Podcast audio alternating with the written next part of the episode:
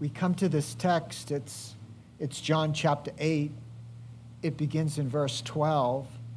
And the context of what's happening, we've looked at for weeks now, which is that Feast of Tabernacles. And the Feast of Tabernacles was this outrageous, we could even say uh, it, was, uh, it was a block party in the temple courts where the people of God celebrated God's provision, both past and present, and prayed for the future that God would, in His greatness and in His grace and in His might and in His power, that the Lord would provide for the children of Israel just like He did in the wilderness. And there were these two great events that happened as the people celebrated the Feast of Tabernacles. One of them was this water Boston accent's coming out there. Hi, guys from across the United States. It's water. It's W A T E R. So there was this water ceremony. I can't even get it out now. This water ceremony. There we go. Yeah, there we go. And the priests, thousands of priests, would be celebrating and worshiping the Lord, and they would form a procession and go out the court of the Gentiles through the water gate down to the pool of Siloam. They'd take these golden pitchers and dip them in the water and carry them back. And then we come to the, the last day of the feast. There's no, there's no water being poured out. You look at John chapter 7, verse 37. On the last day of the feast, the great day, Jesus stood up and cried out, If anyone thirsts, let him come to me and drink. We followed the narrative that after that day, the religious leaders, the scribes and the Pharisees, they had a plan to trap Jesus. And in their depravity, they set up this woman. They caught her in the act of adultery. The guy escaped somehow through the back door, somehow. And they throw this woman at Jesus' feet. And Jesus deals with the injustice by dealing with the hearts of these men. And he says to them, If you're without sin, what does he say to them?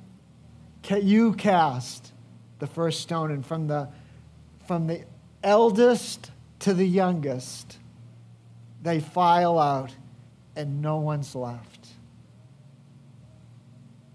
The next day after that happens, Jesus is still sitting in the court of the women. Matter of fact, he's, the text tells us that he's by the treasury in verse 20. That's where they have these fluted golden flutes. And remember the woman with the, the two pennies, the two copper mites, she throws them in there, and Jesus says, Oh, this is the one that is really given. This is the one that's really worshiped me. And so Jesus is sitting in the court of the women. And the day's growing dark, and the feast is past. And the great four candelabras, candlesticks, they're, they're not lit. If you remember, there were four of them. They were 70 feet tall. We were on a, Nancy and I were on a walk the other day, and she asked me a question about the candelabra. She goes,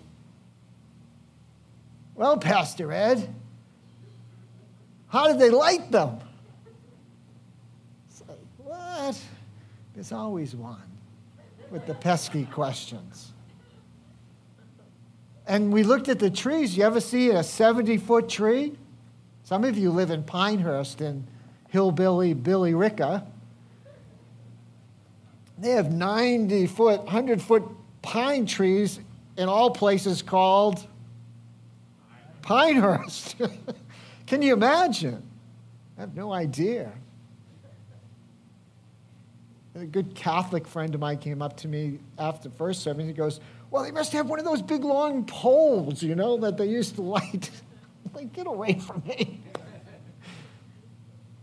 but the day is growing dark. And there was, a, this is not part of the biblical text, but there was someone there by the name of Nancy.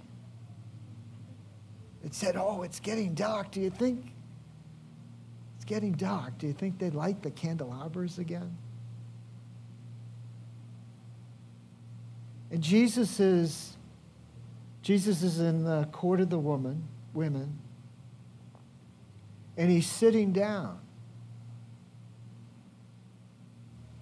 And he's just talking to the people. He's not, he's not yelling at them. He's just sitting and making eye contact with them and talking to them. And you know what happens when you sit? It changes the relationship between, like right now, between you and I. Like when I was a young guy, I used to sit and preach because I thought it was cool. Now I'm an old guy, I sit because I have to. No.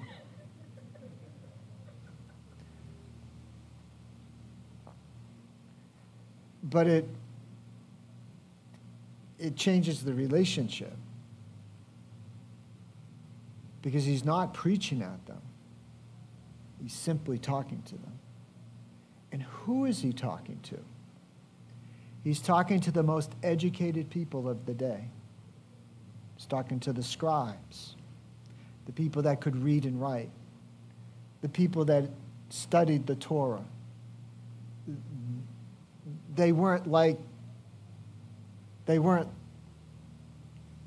I don't want to pick on Billerica too much, so They could read and write.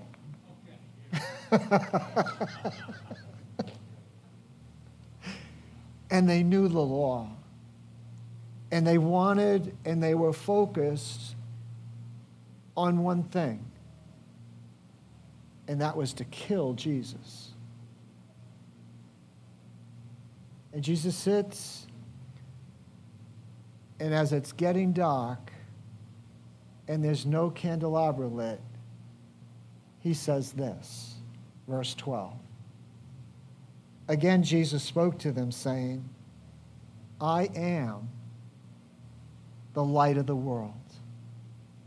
Whoever follows me will not walk in darkness, but will have the light of life. What are the implications for this verse? Well, first you'll note that Jesus chooses to use the language of divinity. He chooses to use language that self discloses him as who? Remember the burning bush and Moses? And God identifies himself as who? I am. I mean, you saw the movie with Charlton Heston, right? I am who I, I am. And Jesus immediately confronts the religious leaders of the day with an absolute claim to deity, which will go, not go unchallenged, as we're going to see in a minute. Secondly, the second implication is that Jesus claims to be the light of the world. Come with me to Genesis chapter 1. It's the first book of the Bible, first chapter, first couple verses. Jesus says, I'm the light of the world. What's the implication? Genesis chapter 1, verse 1. In the beginning, God created the heavens and the earth, and the earth was without form and void and what? Darkness. Without Jesus, the world is a dark, dark place. Without Jesus, there's no light. Without Jesus, there is no hope. Without Jesus, there is no direction. Without Jesus, there is no salvation. The Old Testament speaks of the implications of seeing and knowing that God is light. In Psalm 27 1, God, uh, the psalmist writes, God is his people's light. He is their grace, and he is their peace. How do we get that light, and how do we get that grace, and how do we get that peace?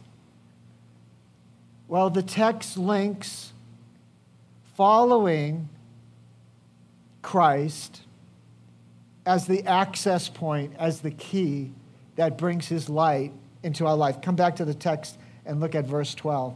Again, Jesus spoke to them, saying, I am the light of the world. Whoever does what? Whoever follows me. And see, there is this intentional aspect on our part that as we follow after him, he is our light. Is out of that, that relationship with the Lord that He is a light to the people, He is our joy, He is our peace. It is in following Him that we find the deepest areas of our life that are, that are unsatisfied as we, we could go back to John chapter 4. We could go to 7. Is that as we follow Him, He fills us with the living water, that water that the woman at the well longed for, that deeply satisfies us. As we follow him in the midst of life's ups and downs, and life's brokenness, we find our healing, uh, we find our peace, we find the only one that satisfies the longing of our heart. What are the implications? Well, they don't go unchecked. Verse 13 says this So the Pharisees said to him, You are bearing witness about yourself, your testimony is not true. And the Bible student in me goes, What? And the Greek word comes to my mind doofus. Why not ask? Why not ask I am about this light? Why not ask him more about it? Why not exegete it? Why not explore it? Why not understand it? But they knew, this is the point I don't want you to miss because it, it's, it's remarkable what's going to happen to these guys. Is these were the experts, and Jesus' claim to deity did not go unnoticed. How did Jesus reveal himself? What language did he use? He used the very language that God chose to reveal himself at the burning bush, I am. And they challenge him on it. And so from 13 to 21, Jesus gives them the rebuttal seven times. Seven times, Jesus says the same thing to them. And it appears like it's not working. Seven times, Jesus says, The authority I have, the way I speak, what I do, how I do it, the witness that you seek is found in one person seven times he describes that person or names that person, and that person is who? God the Father. He says, My Father, and he said, all along he says, My Father is working, I am working. My Father is speaking, and I am speaking. And the authority that I come to you with is not my own authority, but I come as the Son of God. I am the light of the world the Alpha and the Omega, the beginning and the end. I come and I speak in my Father's authority. I don't think Jesus was as animated as I am right now. He sat and he spoke to their hearts. And then something happened between the lines and between the verses. And that something was the Holy Spirit came to these intellectual, brilliant men of their day and softened their heart. Jesus sees the softness of their heart and he penetrates that with truth. Take a look at verse 30, uh, 24. Jesus says, I told you that you would die in your sins, for unless you believe, look what he says again, I am, he, you will die in your sins. And he confronts them with the truth, like he did back in chapter 7, verse 28. He says to them, You do not know God. Now, that, that would be like, you know, if we put it in our context, that would be like you going and telling someone that has an MDiv and a DMin, not a demon, but a doctorate in ministry or a PhD. It'd be like you going to tell that dude, you don't know God. And it shook them and it broke them. And in their, in their muddle, they get sarcastic. You ever? It's kind of the default behavior for many people. You get sarcastic, you get nervous, you start cracking jokes, you get sarcastic. You Start trying to shift the pressure off of yourself onto the other person. Look what they did. So they said to him, Who are you? Jesus said to them. And Jesus says to them, You're just a little dull. I am who I've been telling you who I am all along. Come back to the text. They didn't understand that he had been speaking to them about the Father. So Jesus said to them, and once again, oh, come back to the text. So Jesus said to them, when, when you have lifted up the Son of Man, then you will know that I am He, and that I do nothing on my own authority, but speak just as the Father taught me. What is Jesus looking forward to, speaking towards in the future? He's speaking about the cross his sacrificial work on the cross. Who is Jesus speaking to? He's speaking to the religious leaders, particularly the scribes, who know what Jesus is talking about. Jesus is talking about Numbers 21:19. It's referenced in John 3:14. Unless the, when the Son of Man is lifted up, he will do what? He will draw all men to himself. And the scribes connected it that the cross spoken, the cross of Jesus Christ and his redemptive work, what happened in the hearts of the religious people, what happened in the hearts of the scribes, is that the Holy Spirit convicted them of their sin. And in verse 30, as he was saying, What?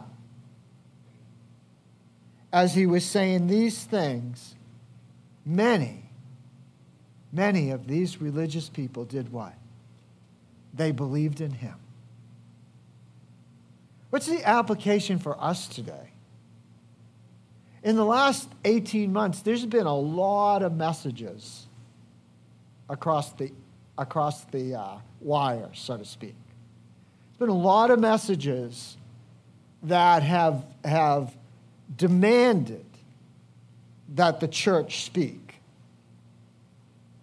But none of those message, uh, messages, although worthy they may be, none of those messages changes culture, and none of those messages changes the heart. None of those messages are transformational. None of those messages lead to lasting peace.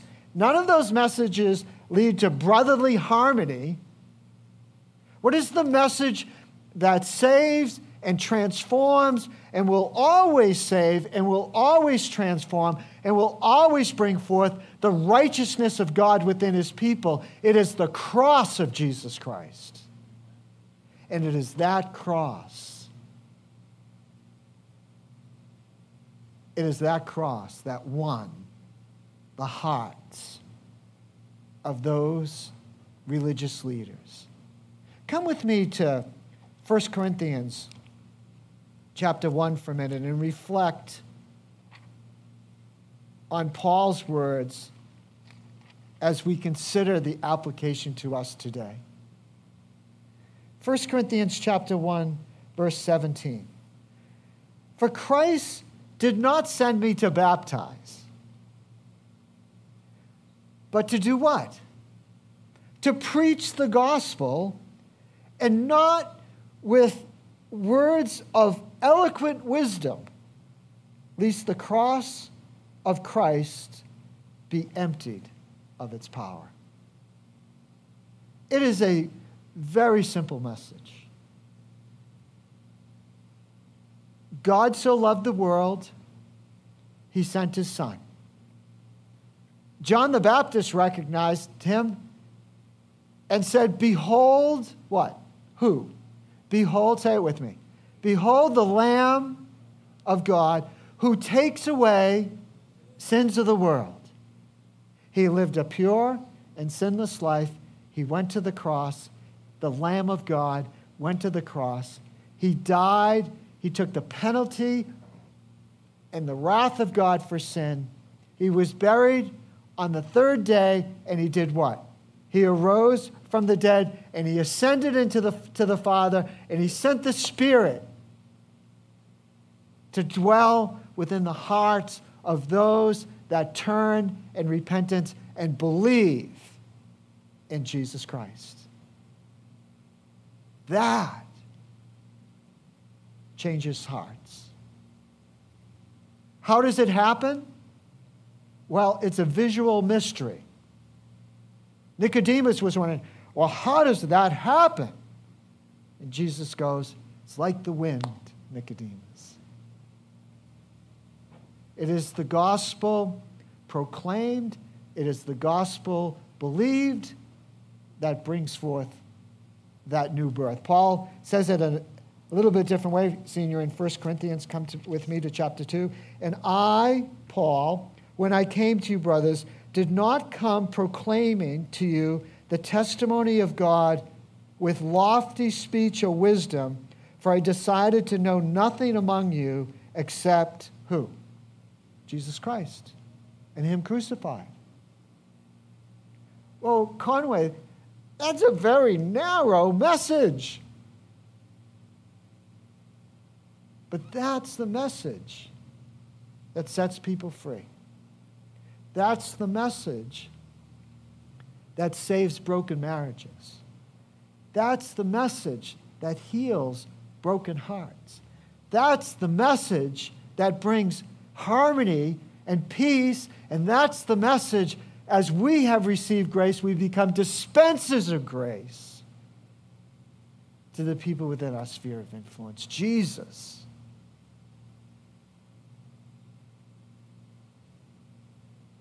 The day's growing dark the people around him. He's sitting in the court of the woman. And he simply says to them, speaks to them, doesn't preach to them. Oh, one last thing. There's no miracles. There's no signs and wonders. There's simply this I am the light of the world. There's simply an invitation of grace. Follow. And I will pour and give you the Spirit. So out of your innermost being, rivers of living water will flow out. This message really is not for Sunday morning. This message is about Monday morning. Or some of you have to work this afternoon. This message is about Monday morning. What's your messaging?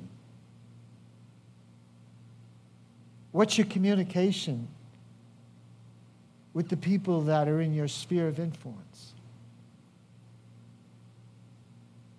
Jesus said, I am the light of the world. That's the message. Amen? Let's prepare our hearts to receive the Lord's table this morning.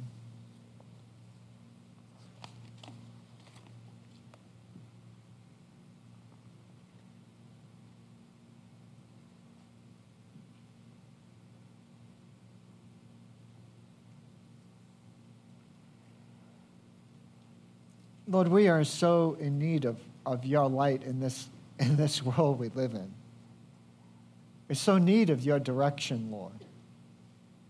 And so, Lord, we pray, fill us with your spirit, Lord.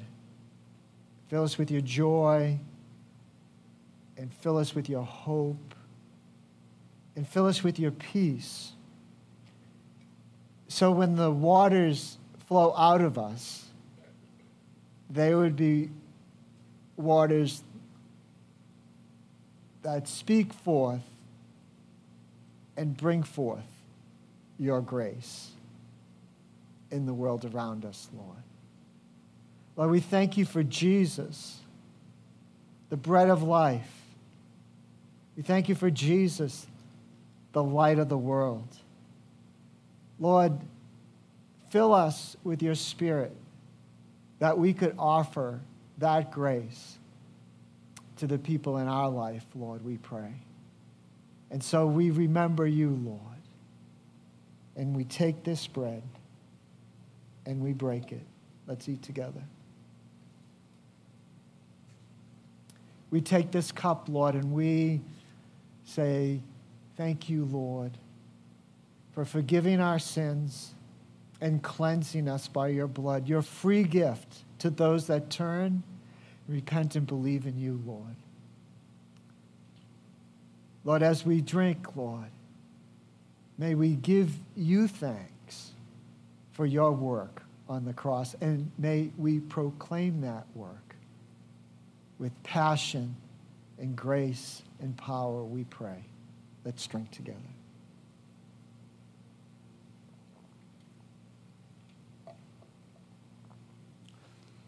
Lord, we lift up our prayers to you today and we pray for our brother Mike Segul that, Lord, you would see him through this trial that he's going through, and Lord, that you'd bring your healing to him.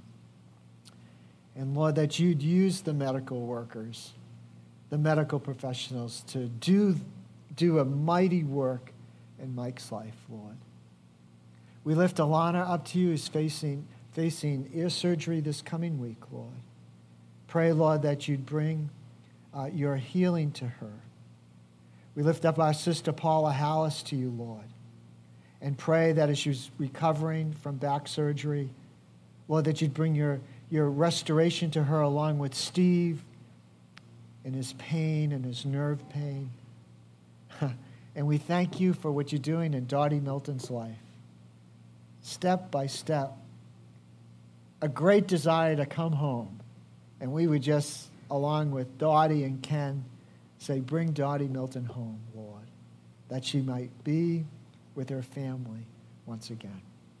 While we lift up our hearts to you, that we would be desirous and passionate about Christ and the cross of Christ, and that we could be dispensers of grace in our day and in our time, I pray. In Jesus' name, and all God's people said, Amen. Well, let's try those announcements again. Dan Diamato's doing this outreach in two weeks. the seventh. And so he, if you, he'd appreciate your participation in that. So uh, God bless you. Thank you for being with us this morning. We want to give a shout out to Joe Perello. As you see, our sanctuary is starting to take shape again, and we're, yeah, we're, we are extremely happy about that. And we want to say thank you to the folks that are worshiping at home. You're still our largest congregation. And if we can help you, just reach, you, reach out to us through our website, or you can give the church office a call uh, at 458 3392 978. So God bless you. Ben's going to come and uh, close us this morning.